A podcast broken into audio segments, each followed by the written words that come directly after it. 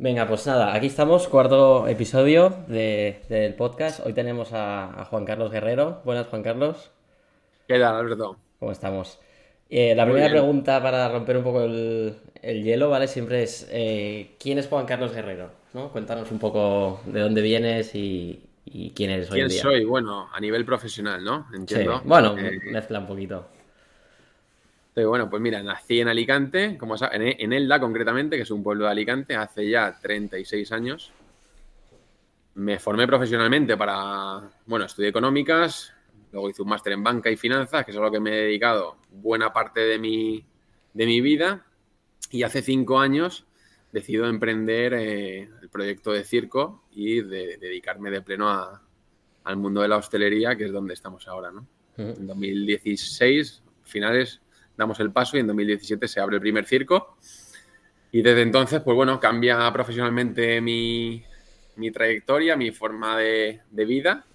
Pasamos de la banca de inversión, donde he estado los primeros nueve años de, de mi vida profesional, ahora a estos últimos cinco, donde estoy con, circo y bueno, con mordida y con alguna cosa. Bueno, ya. Antes de, meternos ya al, al detalle, o sea, ¿Cómo recuerdas tú? O sea, la primera pregunta sería cómo, acabas, ¿no? De, saltando de banca de inversión a, la restauración, pero vamos a dar un paso antes, ¿no? Es que, ¿cuál es tu primer recuerdo que tienes eh, con la gastronomía o con la restauración que, te enganchó, entiendo, para, que luego esto conectara en el futuro? Sí, bueno, con la gastronomía y con, la, con el producto y con, o sea, con todo lo que tiene que ver con el mundo de la, gastronomía desde, desde sus inicios, por decirlo así, ¿no? A mis padres eh, se han dedicado toda la vida, tienen una charcutería pequeña en un, mercado, con lo cual yo desde pequeño siempre he estado muy pegado allí al, producto en general, porque estaba pasada muchas horas en el mercado con ellos en la charcutería, donde principalmente tienen embutidos, quesos, jamones, pero evidentemente ahí está el, el mercado, hay pescadería, hay carnicería, hay frutería, con lo cual yo desde pequeño siempre he vivido en un entorno donde la materia prima y el producto estaba muy presente, también en mi casa. Y bueno, mis padres vivían eso como profesión y también, pues al final es una, es una forma de, vida dentro de tu casa, de, alimentarte, de salir y de estar cercano a, toda la materia prima. Y a la hora de la restauración, pues hacíamos lo mismo. Yo recuerdo siempre salir eh, con ellos y pues ir a restaurantes, a tener buen producto en casa. Siempre es algo que he tenido desde, desde pequeño muy presente. Tanto porque porque lo he vivido y luego porque me ha gustado mucho. Siempre, y, otra cosa que yo siempre quería tener un proyecto propio, más allá de, de, bueno, de, para lo que me haya formado. Y evidentemente cuando pasa el tiempo te vas intentando buscar algo que tenga, por lo que realmente sientas pasión y sabía que tenía que ser un proyecto gastronómico eh, en, la vertiente que fuera. ¿Y, y, y cómo se te ocurre? O sea, entiendo que esto lo, llevabas un poco dentro, pero coges un camino profesional muy distinto. Y, luego, ¿qué gira o cómo se te ocurre decir, voy a dedicarme a esto? ¿Fue algo muy pensado? ¿Fue algo un poco un impulso? ¿O cómo fue? ¿O cómo lo recuerdas? Sí, bueno, es. Eh, lo tengo. Sí, sí, te, digo, ¿no? Por partes. Eh, cuando terminamos de la carrera, yo eh, termino la carrera en Londres, entonces paso un periodo viviendo allí, un par de años, termino la carrera y trabajo allí y posteriormente me voy a Madrid, donde paso nueve años, ¿no? En ese periodo, eh, vivo una ciudad nueva, como yo, el salto de Alicante a Londres, bueno, realmente era de Elda a Londres, es, brutal, ¿no? A mí me, abre la, mente a, otro nivel, a nivel personal y a nivel de, de muchas ideas, ¿no? Con lo cual allí hay un choque brutal donde yo empiezo a ver conceptos, cosas, eh, a conocer gente y a ver lugares que, no había visto en mi vida, ¿no? Con lo cual es una continua exposición a experiencias, a lugares, a locales, donde de alguna manera eso va creando un, pues una inquietud y una, no sé si un pozo, ¿no? Pero, pero empiezas a ver demasiados sitios que te impactan mucho y que realmente digo, hostia, es que estos sitios, tío, a, cualquier sitio que iba, eh, esto, realmente me, flipa, ¿no? Y estos sitios no los he visto en mi vida. ya no te estoy hablando solo a nivel estético, sino a nivel conceptual, a nivel de, todo tipo. Y cuando voy de Londres, de, termino la etapa de Londres y voy a Madrid, me pasa un poco lo mismo. Además, en Madrid yo llego en 2009, eh, pues llego soltero, sin niños, bueno, soltero, con mi, novia de entonces y mi mujer de ahora, pero me refiero a soltero sin niños, ¿no? Donde tienes una vida social muy potente, donde salía mucho, donde descubres muchísimos sitios. Además, creo que vivo en primera persona toda esa evolución gastronómica que se produce en España y con Madrid claramente a la cabeza, donde los locales empiezan realmente a apostar por conceptos diferentes, una decoración súper cuidada, eh, empieza a ser muy innovador, que evidentemente perdura hasta ahora. Pero esa, evolución, ese paso de la gastronomía y los conceptos más tradicionales a lo que es la gastronomía ahora, creo que en Madrid la ha vivido de pleno. Y yo siempre he pensado, ostras, este, eh, este tipo de conceptos me flipan tanto y creo que hay una escasez tan potente en muchos sitios y yo pensaba en Alicante, ¿no? En mi ciudad. Creo que hay tantas cosas por hacer que nos estamos perdiendo que sí es verdad que pensaba que, algo en Alicante que tuviera que ver con un, poco de todo lo que yo iba viendo tenía mm. cabida allí, ¿no? Tenía que... No sabía en ese momento de qué forma o en qué concepto se podría transformar todo ese batiburrillo de cosas y esa información, pero sí que sabía que estaba, había un germen ahí importante que, que había muchas cosas por hacer, ¿no? Estamos hablando, estoy hablando del año 2009, 2010, 2011. Y, y, esto porque nosotros nos conocimos ahí en el banco y, nunca hablamos de esto, pero luego, años después, hemos acabado los dos en, el mismo sector, ¿no? Y, es divertido. O sea, ¿esto es algo que te, te retumbó o sea, constantemente en aquella época o te iba y venía? O sea, me refiero, ¿Lo tenías presente o fue la época de Londres te peta cuando llegas allí, cuando llegas a Madrid otra vez se vuelve y, luego cuando ya... Bueno, siempre lo tenía presente, ¿no? Yo creo que siempre lo he tenido presente, pero desde, desde, muy pequeño y desde también incluso aunque haya estudiado, o sea, ya me haya formado y los años del banco yo los disfruté, los disfruté muchísimo y aprendí muchísimo. Pero es algo que siempre ha estado ahí muy presente y que que, puede que en Madrid, en Londres y en Madrid se acentúe, vas a ver esos, esos conceptos tan potentes que, de alguna manera los ves plasmados, los ves reales y te dan muchísimas ideas, ¿no? Al final yo creo que es lo que es lo que te comentaba, ¿no? La llegada para mí a Londres es como abrir la cabeza en dos y empezar a meter información y todos son choques tan bestias, ¿no? Y en, Madrid pasa un poco lo mismo. Y ocurre pues que al final, bueno, vas eh, de alguna manera perfilando eso y me acuerdo además, ahora que comentas el tema del banco, muchos sitios en los que nos flipaban alrededor, ¿no? Recuerdo hamburgueserías como Bifcius, Mayes o Goico en sus inicios, todo que, cada vez que iba decía, es que esto es imposible que, en mi ciudad o sea, no esté. está, mola tanto, ¿no? A todos los niveles que creo que, bueno, que hay mucho por hacer. Sí, no, y, y ahora que dices lo de Londres es gracioso porque a mí pasa un poco lo mismo cuando. O sea, la, idea de Instagram en verdad sale en Londres, de estar ahí y, ver la locura que había con el sushi en, takeaway y las colas y todo. Y decir, hostia, hay algo aquí, pero sí que es verdad que por otro lado se me borró de la mente y, y, fue en Madrid cuando vivimos en primera persona la revolución, digamos, primera gastronómica, que lo ves tan cerca y tan... Oye, que es gente como nosotros. Que en Londres, claro, tú vas allí de joven y piensas, guau, esto es otro mundo. Pero pero también para mal, de en plan, esto funciona aquí, o sea, que molaría en España, pero que parece como muy lejano, ¿no? Pero claro, estás en Madrid y ves que, hostia, que los sitios que vas a comer conoces al tío y dices, hostia, será, o sea, los sitios así masculinarios, pues sí, hay un tío detrás que es la bomba, tal, pero en los que son más cadena, los ves y dices, joder, este pavo lo ha hecho, tampoco será tan complicado, ¿no? O sea, al final, un poco por, por inconsciencia, porque luego te metes y ves que no, que no es tan fácil tampoco, pero yo, yo sí que me acuerdo un poco de esa sensación. Es que no, no me acordaba y justo lo has contado y digo, hostia, es que es un poco lo, lo que me pasó a mí, o sea, al final. Sí, no, no, totalmente. En Londres te pilla con otra época. En mi caso, yo tenía 20, 21 años y bueno, lo ves como todo muy lejano, ¿no? no más allá de que te guste o no, no te lo planteas como algo real. Y luego en Madrid es mucho, está mucho más tangible, mucho más cercano. Sí, lo ves ahí como, digamos, en el, en el campo de juego, ¿no? Tú estás ahí metido en el, hmm. en el propio terreno. Claro. Mm. Entonces, para ahora nos cuentas un poco cómo arranca el proyecto, pero para los que no conozcan Circo, ¿qué, es Circo y No sé si puedes compartir cuatro datos de números locales, no sé si puedes compartir algo, facturación anual o número de empleados, algo para que la gente entienda la, dimensión. Bueno, te cuento brevemente la, historia. Circo abre el primer local en la calle del Teatro, en Alicante, es una zona, bueno, es el centro de Alicante, un local muy pequeñito. Muy pequeñito, estoy hablando de nada, una sala de, cuarenta y pocos metros. Tenemos 40 sillas muy, muy pegaditas todas. Eso es, el, eso es en marzo del 17.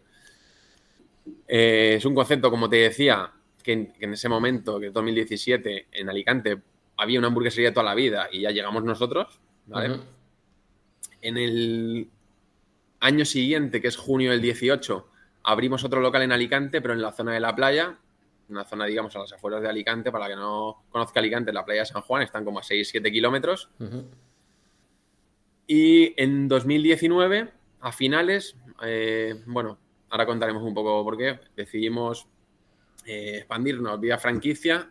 Llega, vamos, la primera visita que tuvimos, un chico de Valencia se enamoró absolutamente del concepto conforme llegó, así que firmamos en enero 20, luego viene la pandemia, ahora contaremos un poco más en detalle, y cuando todo esto pasa, en el 22, que ha sido el año más potente, firmamos otro local en Valencia, firmamos un local en Elche y abrimos otro local propio en Alicante y este último local propio en Murcia. Resumen, ahora mismo tenemos tres locales propios en Alicante y uno en Murcia que hemos abierto hace tres semanas. Y tenemos franquiciados dos locales en Valencia y un local en Elche. ¿Todo esto es circo o, incluye mordido? Todo esto es circo, todo esto es circo. O sea, terminamos el, este año, bueno, teníamos con cuatro aperturas y en total siete locales circo. Este, este 2022. Perfecto.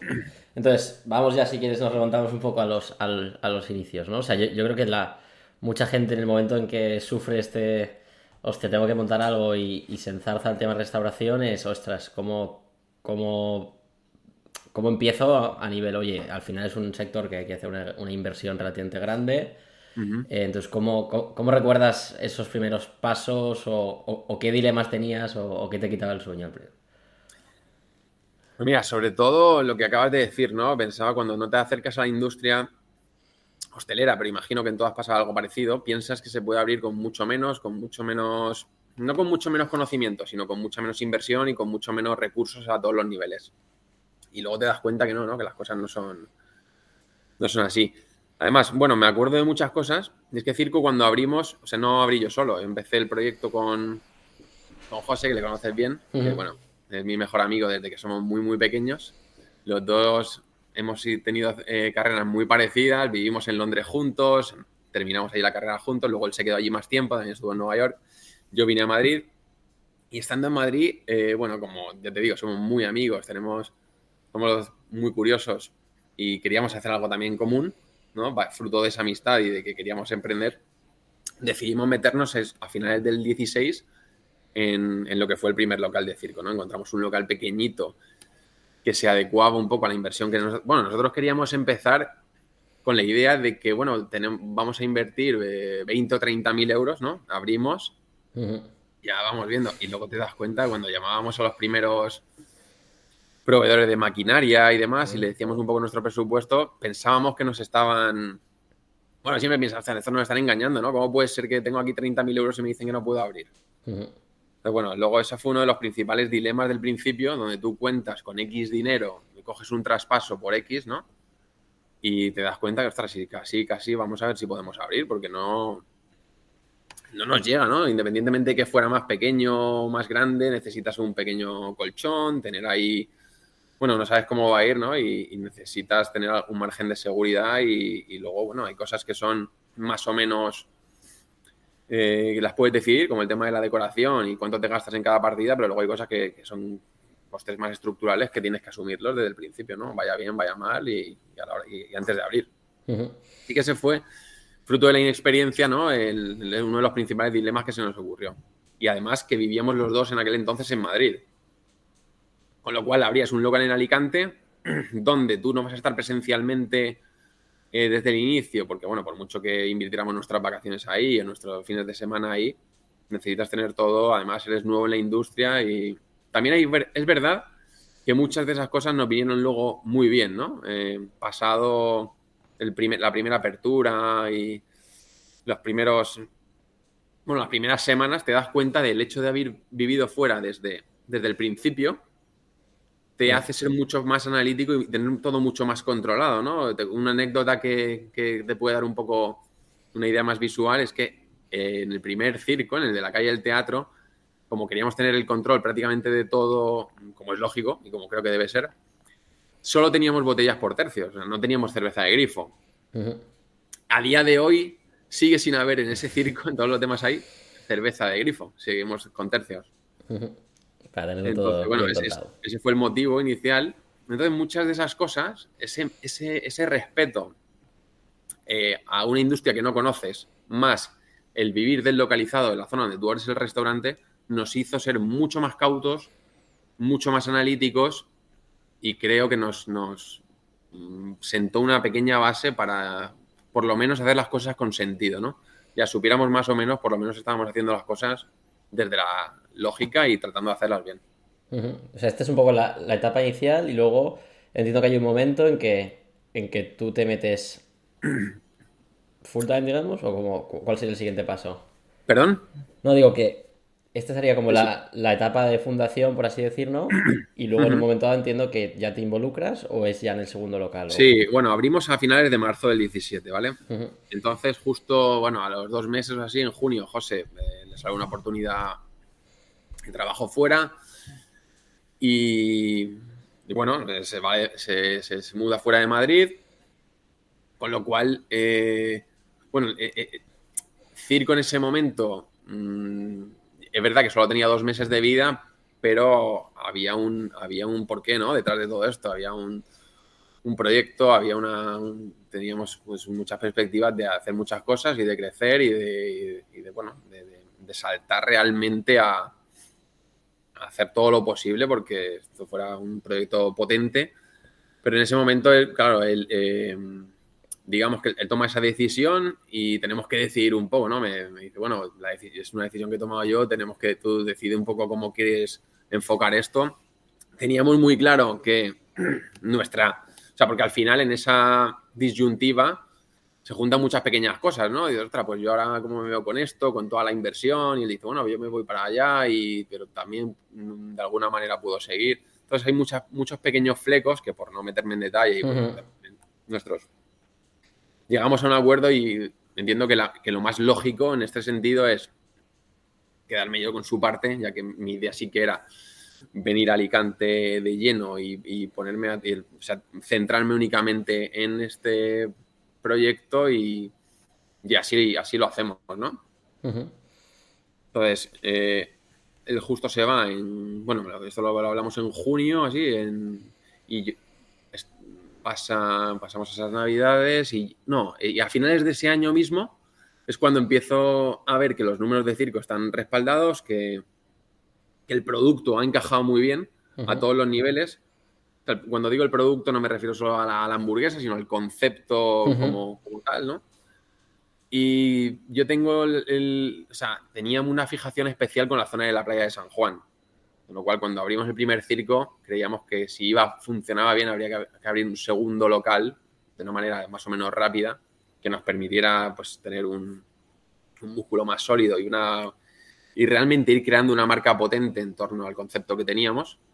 Así que, bueno, sale una oportunidad en un localito también pequeño, de unas dimensiones muy parecidas al circo inicial, ya más eh, pues, con prácticamente todo terraza en la zona que te comento de playa y ese local lo firmo, lo firmo en noviembre del 17, o sea, de ese mismo año.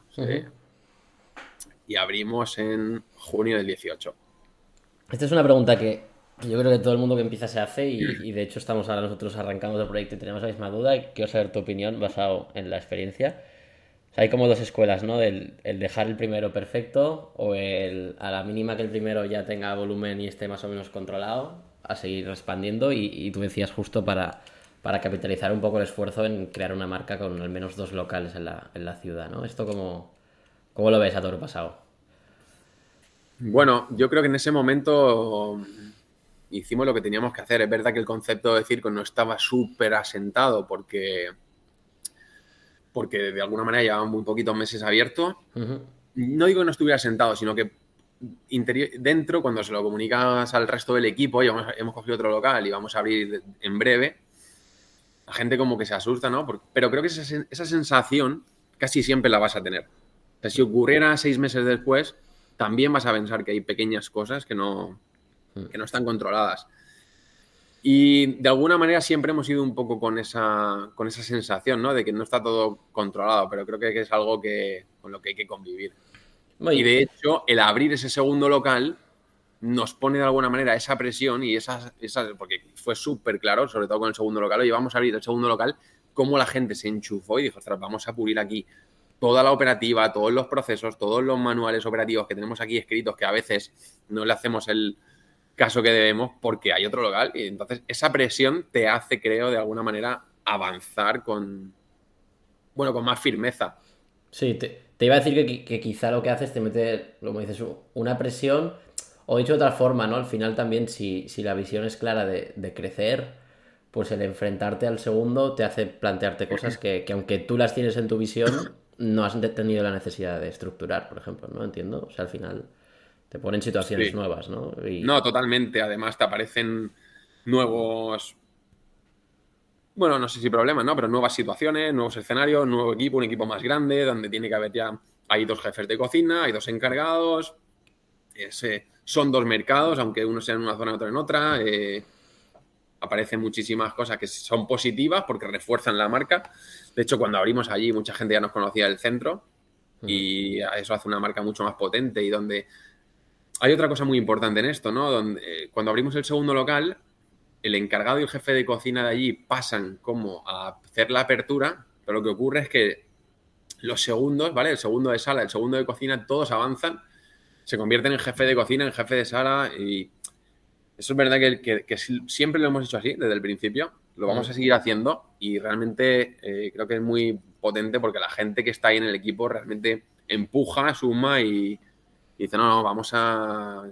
O sea, esto, vamos, eh, esto es positivo para todos, pero positivo para Circo y, saben que lo que, la gente, que, el equipo que hay ahí es el que, es lo más importante porque es así y que, y que esas aperturas nos hacen más fuertes a todos, a todos a nivel grupal y, cada uno a nivel individual. Entonces decías que el, primer circo a los pocos meses te, los números como que, oye, son serios, ¿no? Y nos ponemos con el segundo, entonces, ¿cómo es la evolución de ahí? Una vez el segundo abierto, ¿tarda en arrancar? ¿Es más rápido, más lento? La verdad que en el caso de, o sea, he dicho que los números eran serios desde el principio y es que siempre siempre hemos dado beneficio desde que abrimos, la verdad. Desde que abrimos el primer circo, desde el primer mes estuvimos en positivo. Una apertura que la gente recibió con muchísimas ganas en Alicante. En un local pequeño, pero era muy cuco, era muy. Bueno, estaba muy cuidado todo y creo que, a nivel pequeñito, pero hicimos todo lo que queríamos hacer.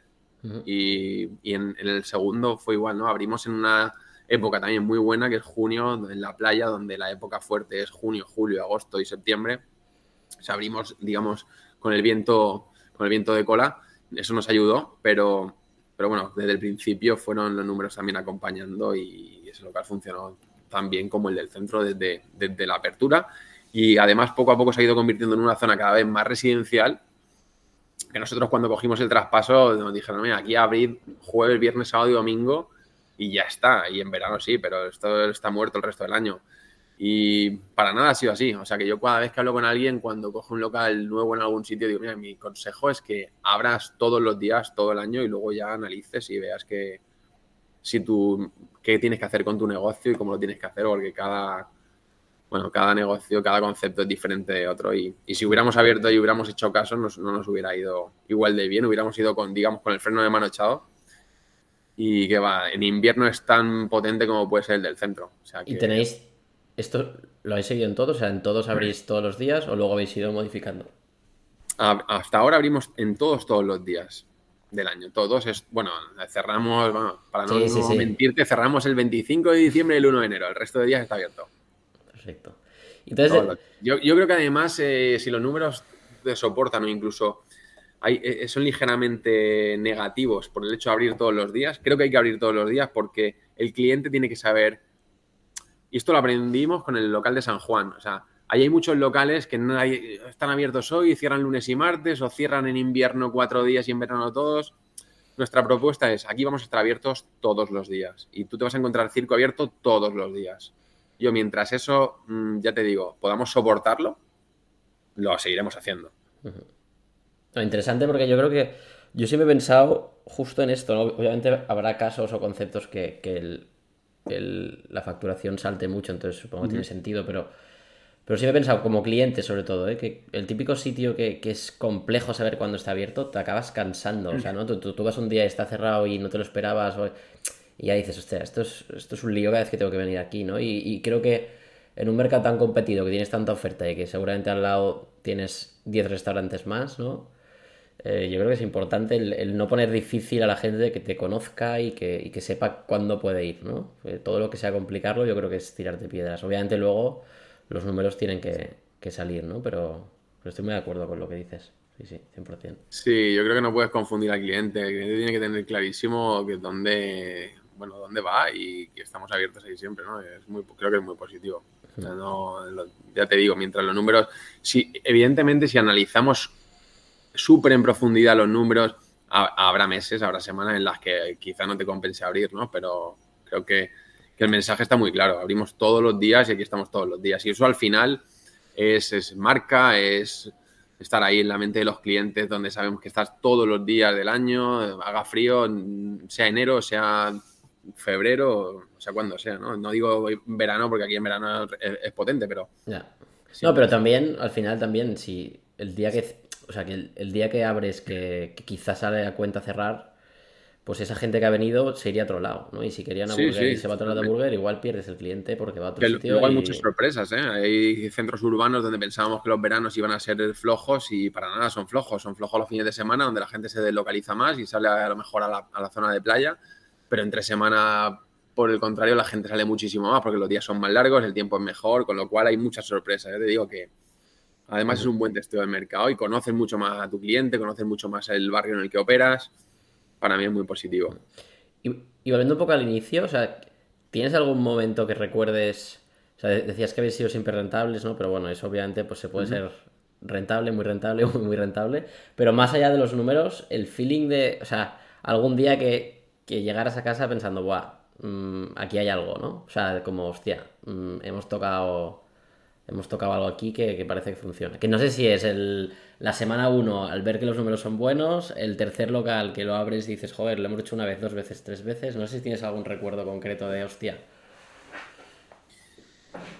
Sí, bueno, puede que haya un momento donde es relativamente temprano, pero cuando abrimos el segundo local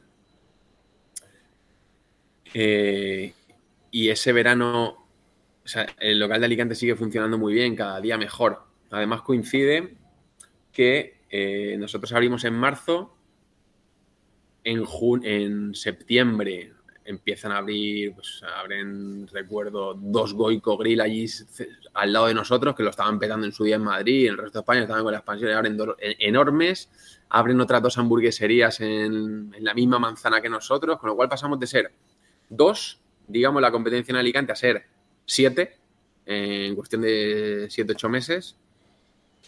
Nuestra facturación seguía creciendo, la gente seguía encantada y abrimos ese segundo local, factura mm, mm, desde el inicio, tanto como el de Alicante o mucho más los meses de verano, llega septiembre, octubre y sigue facturando con la misma fuerza. Pues bueno, ahí de alguna manera, dices, ostras, eh, bueno, tenemos un producto que por lo menos sé que está aceptado por la gente y que, que no es que, a día de hoy, donde hay un mercado más, fíjate que había pasado muy poco tiempo, mucho más agresivo y estamos operando en dos zonas diferentes, donde los públicos también son diferentes. Ahí sentimos que teníamos ahora ya dos equipos, uno en cada lado, donde los dos operaban eh, eficientemente, la operativa estaba clara, el modelo estaba claro, habíamos pulido muchos procesos. Ahí hay un momento donde estás más o menos cómodo y dices, bueno, ahí esto está relativamente sólido y, vamos a ver, ¿no? Lo que te, sientes con cierta... Ese punto, digamos que sería final del verano donde abrimos el segundo local. Es un momento donde, ya te digo, son dos locales muy pequeñitos, pero por lo menos tienes el, feeling de que, de que hay algo. Y sobre todo de que hay un equipo sólido que, que, ha sido capaz de tener esos dos locales funcionando de manera idéntica. Entonces, a raíz de ahí, Viene el siguiente, ¿no? Bueno, a raíz de ahí eh, pasa todo 2019 eh, bueno, pasan meses de 2019 y hay una persona que es Fran Martínez, que, es la persona que me ha ayudado un poco con el crecimiento de la, expansión a nivel de la franquicia, donde desde el principio se enamoró de Circo desde el principio y nos llamaba constantemente para decidir franquiciar, ¿no? Y yo al principio era súper negativo con esto. Decía que no, honestamente, por dos principales razones. La primera es eso que comentabas tú al principio, que dices, es que no estoy lo suficientemente muy pronto todavía, ¿no? Yo sentía cómo voy a franquiciarlo con el caos interno que tengo, ¿no? aunque la operativa vaya bien, los procesos los tengamos controlados, pero, o sea, yo me imagino, digo, esto para franquiciar, esto tiene que ser una auténtica, como una fábrica de tornillos, ¿no? De, esto tiene que ser, vamos, uno detrás de otro y todo súper perfecto. Y luego hay una parte que es así y otra parte que no es tanto, ¿no? Y la segunda es por ese, por ese, mm, ese ese concepto que tenemos en España donde parece que, el, nombre propio de franquicia parece que te hace como despectivo, ¿no? Parece que estás perdiendo calidad, parece que estés bajando. En nuestro caso fue justo lo contrario. O sea, igual que te digo que el abrir en, en San Juan nos hizo ser mucho más potentes, cuando abrimos en Valencia, ostras, nosotros pasamos de competir en Alicante con relativamente cómodos, donde sabemos, estamos muy bien posicionados y hacemos nuestras cosas y conocemos a la competencia, a llegar a Valencia, que es probablemente la, ciudad con más burgers por habitantes, donde un nivel brutal, y eso nos pone en, una, en una situación de decir, ostras, aquí, ojo, empezamos a ir a la ciudad, a investigar, a ir a ese sitio, aquí hay que hacerlo muy, muy, muy bien. O sea, ya teníamos esa sensación y esa autoexigencia de hay que hacerlo muy bien, pero cuando cuanto más conoces y cuando empiezas a salir de, tu zona en la que operas y de conocer otros mercados, dices, aquí hay que hacer las cosas y entonces nos sirvió. Sea, abrir Valencia nos hizo muchísimo mejores, muchísimo mejores a nivel de marketing, a nivel de comunicación. empezamos a ver eh, cómo había patas donde pensábamos que estábamos muy fuertes, pero no, no, hay que estar mucho más fuertes, porque ahora ya no competimos contra estos siete, competimos contra 37, ¿no? O los que sea. Y fue, fue una de las mejores cosas que hicimos, pero por el propio hecho de que nos hizo muchísimo más fuertes y muchísimo más potentes. No sin, o sea, no sin sufrir, porque se firmó en enero 20, en diciembre del 19.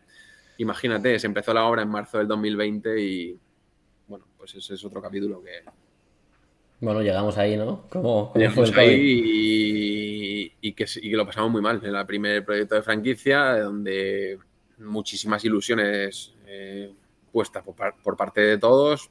Marzo 20, ¿qué ocurre, no? Pues incluso te barajas la opción de, mira, deshacemos esto y no pasa nada y y bueno, fueron meses donde te voy a hablar principalmente de, la apertura de Valencia. Eso pasó muy mal, no tuvo suerte con, ni con su casero ni con ninguna de las condiciones que se fueron dando. En octubre, creo, que fue, ¿no?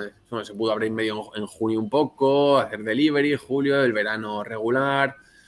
Fueron meses que ya no, no recuerdo bien ni cuándo podíamos abrir, ni cuándo era mitad, ni cuándo no. Pero en el caso que los números no, no salían, ¿no? no era, era imposible.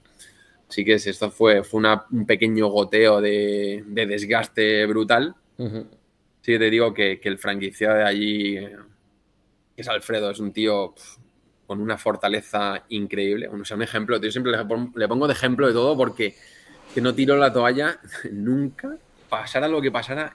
Sea, el tío aguantó mucho tiempo, aguantó muchas pérdidas, aguantó mucho sufrimiento y cuando ya empezó a levantarse, digamos, un poco la situación de que eh, esto fue en marzo 21, porque todavía en enero y en... abrimos las navidades del 20, que fueron decentes, menos mal que cogimos algo de oxígeno, pero luego en enero y en febrero nos volvieron a cerrar. Con lo cual se abrió la puerta ya eh, en febrero, en marzo del 21. Y ahí es cuando empezó a coger un poco de aire y ya me acuerdo que tuve una conversación con él y dijo, ya no, ya no puedo aguantar más. O empezó esto a dar profit o, pues que hay que colgar los. Hay que colgar las llaves. Y bueno, pues, pues, pues, por suerte en abril empezó a dar beneficio, en marzo, en mayo más.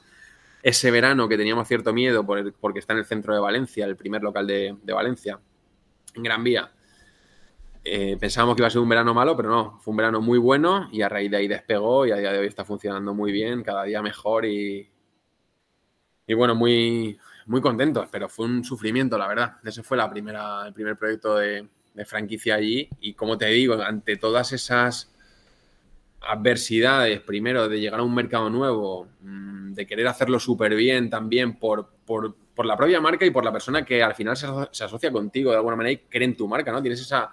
Este, este, esta persona cree en esto a muerte, porque él llegó, se enamoró y dijo, yo quiero abrir esto en Valencia. Tienes esa, eh, esa deuda moral de decir, aquí te voy a ayudar en todo lo que pueda. Y, entonces, y te encuentras con todo este contexto de pandemia y nos ayudó mucho, primero, a unirnos, a ser más fuertes y a meter todas las mejoras posibles. Bueno, nosotros pensábamos que, que por nosotros esto no va a quedar, o sea, que el que venga aquí por lo menos se vaya encantado de la vida. Y nos ayudó mucho y nos hizo muy, muy fuertes, la verdad, la verdad, el abrir en Valencia y el, y el, abrir en ese contexto, creo. Ahora, si tú me dijeras, ¿volverías a...? Pues decidiría abrir sin COVID, evidentemente, eso siempre. Pero creo que también nos, nos ayudó y nos fortaleció. Entonces, me atrevo a decir que este fue el momento más jodido, ¿no? De toda esta aventura. Ese, fue el momento más jodido. Además de ser jodido con circo, personalmente, y esto es un tema paralelo, a mí me pilla con el proyecto de Mordida, que te lo comentaba al principio, es un, es un restaurante que, tenemos de cocina a la brasa, cerca de la playa, en la zona de San Juan Playa, donde bueno, es un proyecto un poco más personal y quizá un poco más eh, es diferente a, circo, ¿no? Eh, lo que te digo es una cocina a la brasa más con unos puntos de... Yo creo que como mejor está la comida es cocinada a la brasa y no las burgers, porque esto también lo podemos debatir. Y creo que, en, San Juan había una escasez de ese tipo de locales, un poco con un punto, volviendo a los orígenes, a tratar una materia prima top de manera cuidada, de la mejor forma que para mí son las brasas, con un puntillo de vanguardia, ¿no? Hay un local que acompañe y que sea divertido y que no te tengas por qué encontrar todos los locales que encuentras en una zona de, playa, pues que sean idénticos con la misma oferta y con la misma propuesta. Bueno, pues en, marzo 20, nosotros haríamos el 19 de marzo, el Día del Padre, ese proyecto y también tuvimos que cerrarlo, ¿no? O sea que a mí me cogió por un lado Circo, con nuestros dos locales cerrados, con el proyecto de la franquicia también cerrado, y con mordida, con, pues con la deuda para abrir el local y con el local, el, equipo fichado y todo listo y con los muebles dentro para limpiar y abrir, también cerrado. Con lo cual ese fue el momento más complicado. Complicado. Ya no te digo marzo, porque yo pensaba que iba a ser un par de semanas o tres, sino pues mayo, junio, donde ya hay un momento ahí que, no sabes por dónde por dónde salir. yo creo que para todos, ¿no? Que la pandemia fue fue lo más complicado para todos los que nos ha tocado vivirla. ¿Y cómo viste todo eso? Porque decías, con, o sea, nos contó un poco la historia del franquiciado. Yo me acuerdo en la época de la pandemia estar hablando, no me acuerdo exactamente de las conversas, pero obviamente iban en esta línea. Pero, ¿cómo? O sea, al final, ¿no? Dos restaurantes, bueno, tres podríamos decir, porque Mordida no estaba abierto, pero tenías todos los costes ya, ¿no? Como si estuviera abierto. Entonces, ¿cómo, recuerdas, o sea, más allá de, de, la parte de estar apoyando obviamente al franquiciado, que te sentías en deuda, pues mira, yo, no tengo, eh, cuando la gente dice, no, recuerdo la pandemia, el COVID, yo no tengo ningún buen recuerdo de esas, de esas semanas o de esos meses, ¿no? Y es verdad que estuve en casa con la familia, pero es algo que creo que se puede hacer y no sin necesidad de pasar todo lo que pasamos. Y ahora mirado con, perspectiva, creo que, no me puse, la verdad que no, no me puse ni muy nervioso ni muy pesimista, fui, estuve bastante calmado, bastante relajado, incluso hablaba con mi mujer, me decía, no, no te veo muy muy preocupado. ¿no? Y es una de las cosas con la cual por las que me alegro. No quise dramatizar demasiado. La, el contexto era el que era. Hacíamos delivery y hacíamos lo que podíamos. Y bueno, fuimos capeando el temporal. Yo sabía que de alguna manera iba a ser transitorio y que si pasábamos eh, aquello, pues íbamos a salir mucho más fuertes. Así que me quedaba un poco con, con eso. Incluso aprovechamos, fíjate el contexto, para en noviembre del 20, con toda esa ese mercado mucho ya más atomizado que de lo que había estado ahora en Alicante, donde seguían abriendo hamburguesería, porque ya, habían pasado tres años desde que abrimos, decidimos mm, coger el local de Alicante Centro y reformarlo por completo. La marca había crecido, había evolucionado, el local tenía un, e, era, estaba nuevo realmente, porque tenía tres años, pero creo que ya no se ajustaba a lo que nosotros como marca habíamos ido mm, transmitiendo y, y queríamos darle un aire nuevo, así que en noviembre lo reformamos por completo. Con lo cual dijimos, mira, si salimos de aquí, salimos a, full. Entonces, pasa la pandemia o, empieza la desescalada y entiendo que se empieza a mm. recuperar todo, ¿no? Sí. Y, así fue, entiendo, ¿no? O sea, habiendo sobrevivido a todo, las facturaciones empiezan a subir, mm. especialmente en zona de playa, entiendo, ¿no? Sí, todavía hay bastante miedo por ese, bueno, ese, todo ese contexto que, que, teníamos detrás y lo que hemos vivido, que es lógico. La zona de playa empieza a ir súper fuerte, nos ayuda a que los otros, a mantener a los otros locales a, flote. Por la parte de la franquicia, el local de Valencia empieza a funcionar de manera independiente, autónoma y fuertemente también. Así que bueno, ya terminamos lo que quedaba de, de 21 y el final del 21 sí que ya, bueno, vemos que todo está más o menos consolidado, que los fantasmas de la pandemia están desapareciendo y empezamos el 2022 súper motivados, súper fuerte, con... En, ese, en esos meses que estoy en casa también me ayuda a, la gestión, aterrizarla y hacer, coger muchas más pautas y tener muchas más charlas con el equipo, mejorar mucho los procesos, mejorar internamente muchas pequeñas cosas, con lo cual me lo tomé como algo que dije, bueno, estamos mejorando cosas que necesitábamos mejorar y que si queremos crecer hay que mejorarlas, así que lo tomé como un tiempo de, crecimiento interno. Y en 2022, en, enero, mm, o sea, en la primera semana de enero, firmamos el, el local de Elche, aunque luego se tardó bastante en encontrar un local, y aparece un local nuevo en la, también en la zona de San Juan, playa, en una zona residencial, que lo veo, me enamoró, yo conozco muy bien toda la zona de Alicante y fue visto y no, teníamos pensamiento de abrir en Alicante más locales, pero me encantó, me parece una zona súper top para montar un local muy guay ahí. Y, eso, bueno, lo cogimos y, en abril se abrió. En abril se abrió el tercer local propio y bueno, en noviembre, que se tardó más, se abrió el de Elche. En, perdón, en abril se abrió se abrió en mayo el nuestro, ¿vale? Y en abril se abrió el segundo local de Valencia, que firmamos ese mismo año también un mes después, en febrero. O sea, que una, bueno, ya te digo, empezó súper fuerte el 22, con dos, firmando dos franquicias y el local nuevo. Y, luego, bueno, de, nuevo en Valencia, pues nos ayudó mucho la, abrir el segundo local franquiciado y bueno, ya con mucha más confianza, con el local en Valencia mucho más asentado. Y, luego nuestro local igual, ¿no? En, la zona de San Juan Playa, que ha sido un local más grande que el resto, está facturando más que los demás. Y, muy contento, la verdad, porque cada local ha ido, en cada local hemos ido mejorando la operativa y hemos ido mejorando todo en general. Y cada, y cada local ha hecho que el resto también esté más fuerte, que los equipos estén mucho más fuertes, que facturen más. Así que cada local ha reforzado mucho más a los anteriores. Yo creo precisamente que, porque hemos ido aprendiendo mucho y mejorando mucho, tanto el producto como todo lo que rodea al producto.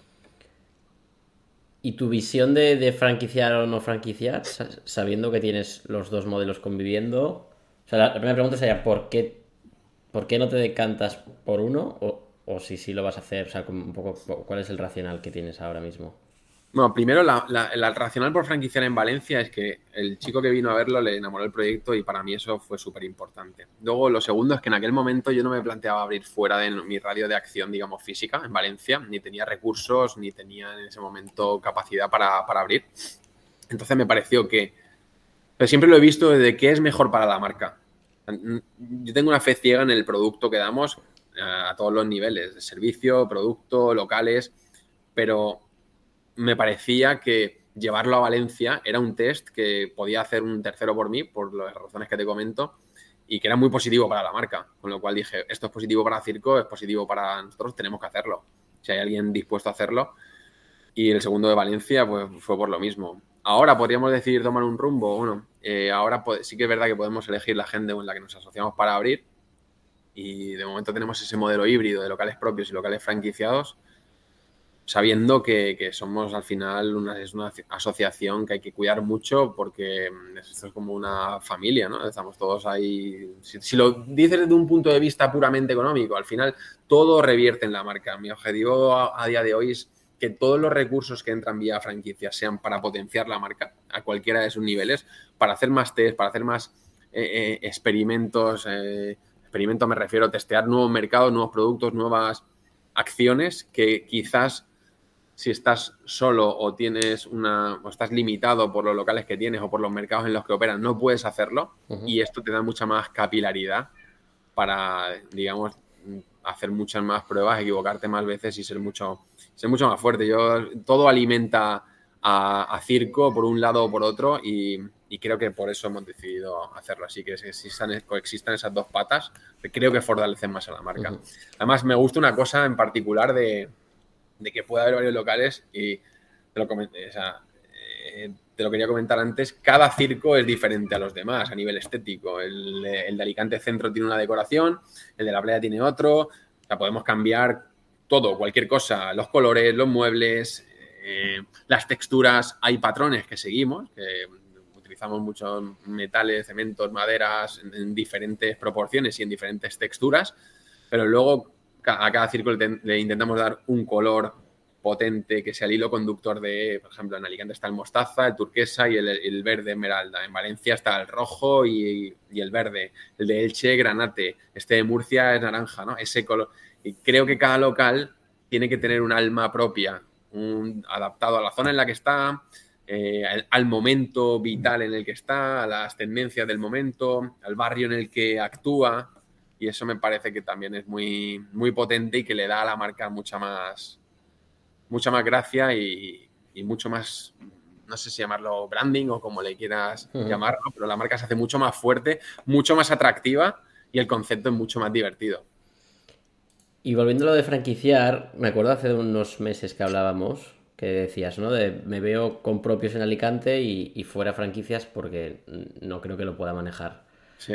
Eh, a distancia o teniendo que moverme, ¿no? Y el último que has abierto, que sería para acabar la historia, ¿no? Es el que estás en Murcia. ¿Es, donde estás ahora? O... Sí, es donde estoy ahora, sí. entonces, lo has abierto hace poco, pero ¿cómo está siendo la experiencia de abrir propio lejos de casa, por así decir?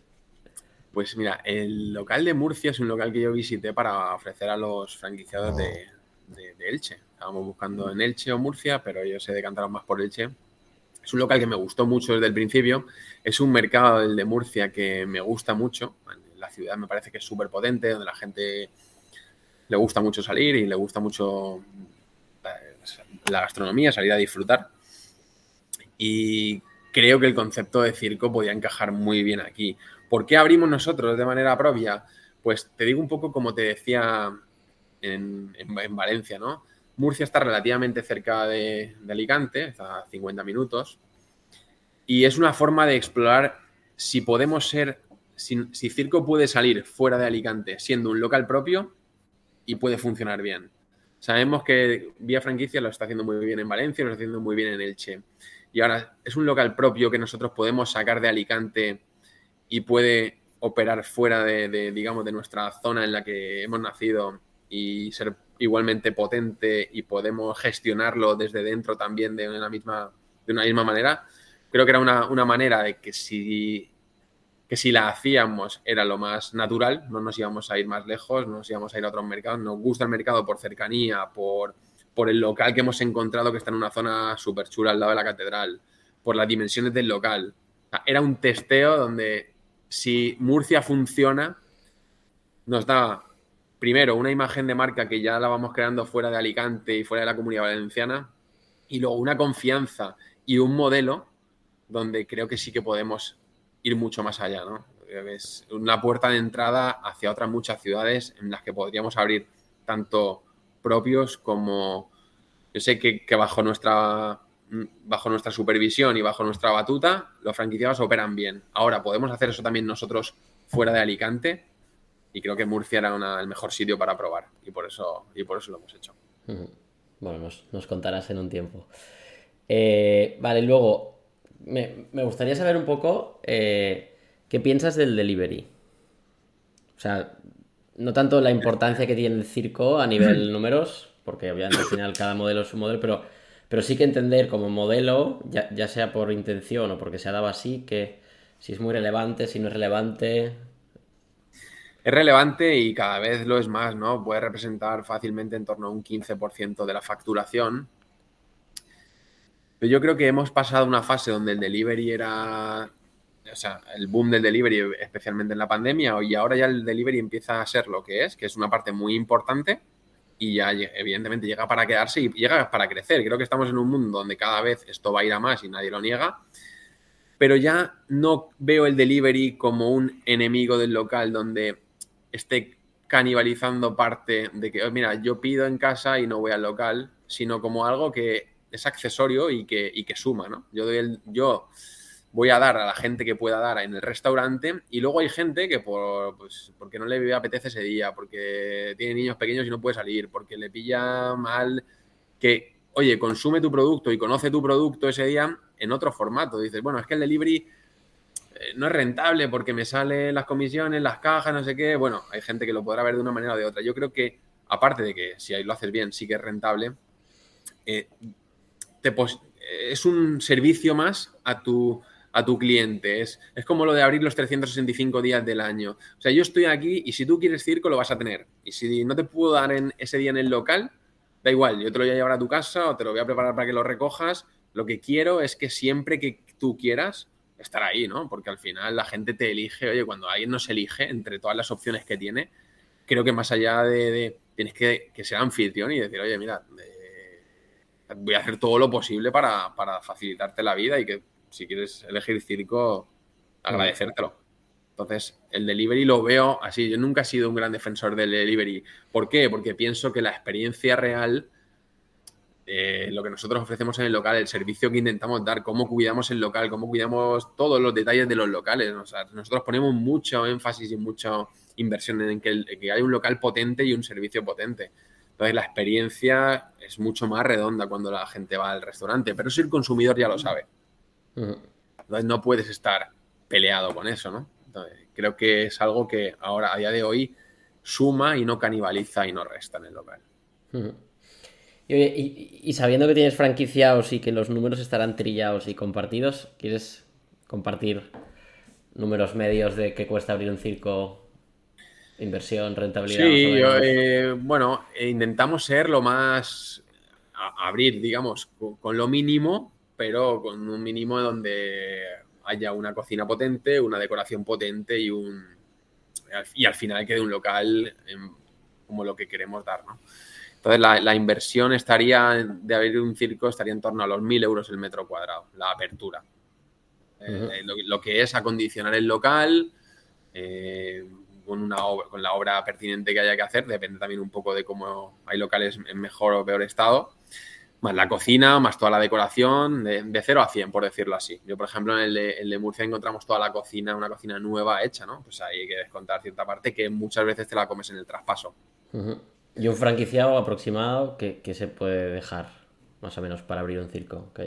Pues eh, alrededor de los, entre, los locales que buscamos son de unos 150, 160 metros, pues puede estar entre esos 150.000 euros, más el canon de entrada, que son 18.000, mm, más, eh, bueno, las comisión, siempre comisión de agencia y cositas así, puede estar en torno a los, entre los 150 y los 180 mil euros. Y luego, así muy alto nivel, facturación anual más o menos y, rentabilidad, si quieres compartir. La facturación anual, eh, bueno, ahora, ahora, mismo vamos a acabar el año con varios locales facturando entre, los 500 y los 600 mil euros, ¿vale? Alguno, por ejemplo, como el del Pau 5, un poco más, bueno, los podría estar en, torno a los 650 si prorrateas, no, como no ha abierto el año entero, no lo sé. Y la rentabilidad con los alquileres que nosotros cogemos y los números con los que nosotros jugamos, podríamos estar en torno al 20, 21, 22. A los franquiciados habría que descontarle esos algunos puntos por el, por el royalty. La rentabilidad de un franquiciado podría estar en torno al 16, 17%. Muy bien. Y, ya para ir acabando, eh, ¿qué planes hay para Circo para 2023? Si tenemos ya un plan claro. Después está. pues mira, un plan ya no, porque nunca lo tenemos. Yo era, soy de la opinión de que no me. En el pasado sí hacía muchos planes, muchos de, todo tipo, muchos business plan y muchos planes y muchas proyecciones, pero ahora esto, esto es tan pegado, digamos, al producto y tan pegado al mercado y tan pegado al negocio que pues es un poco lo que te decía, ¿no? Y un local en una zona donde que, al final parte de mi trabajo también radica en eso, en estar súper pegado a cómo está todo.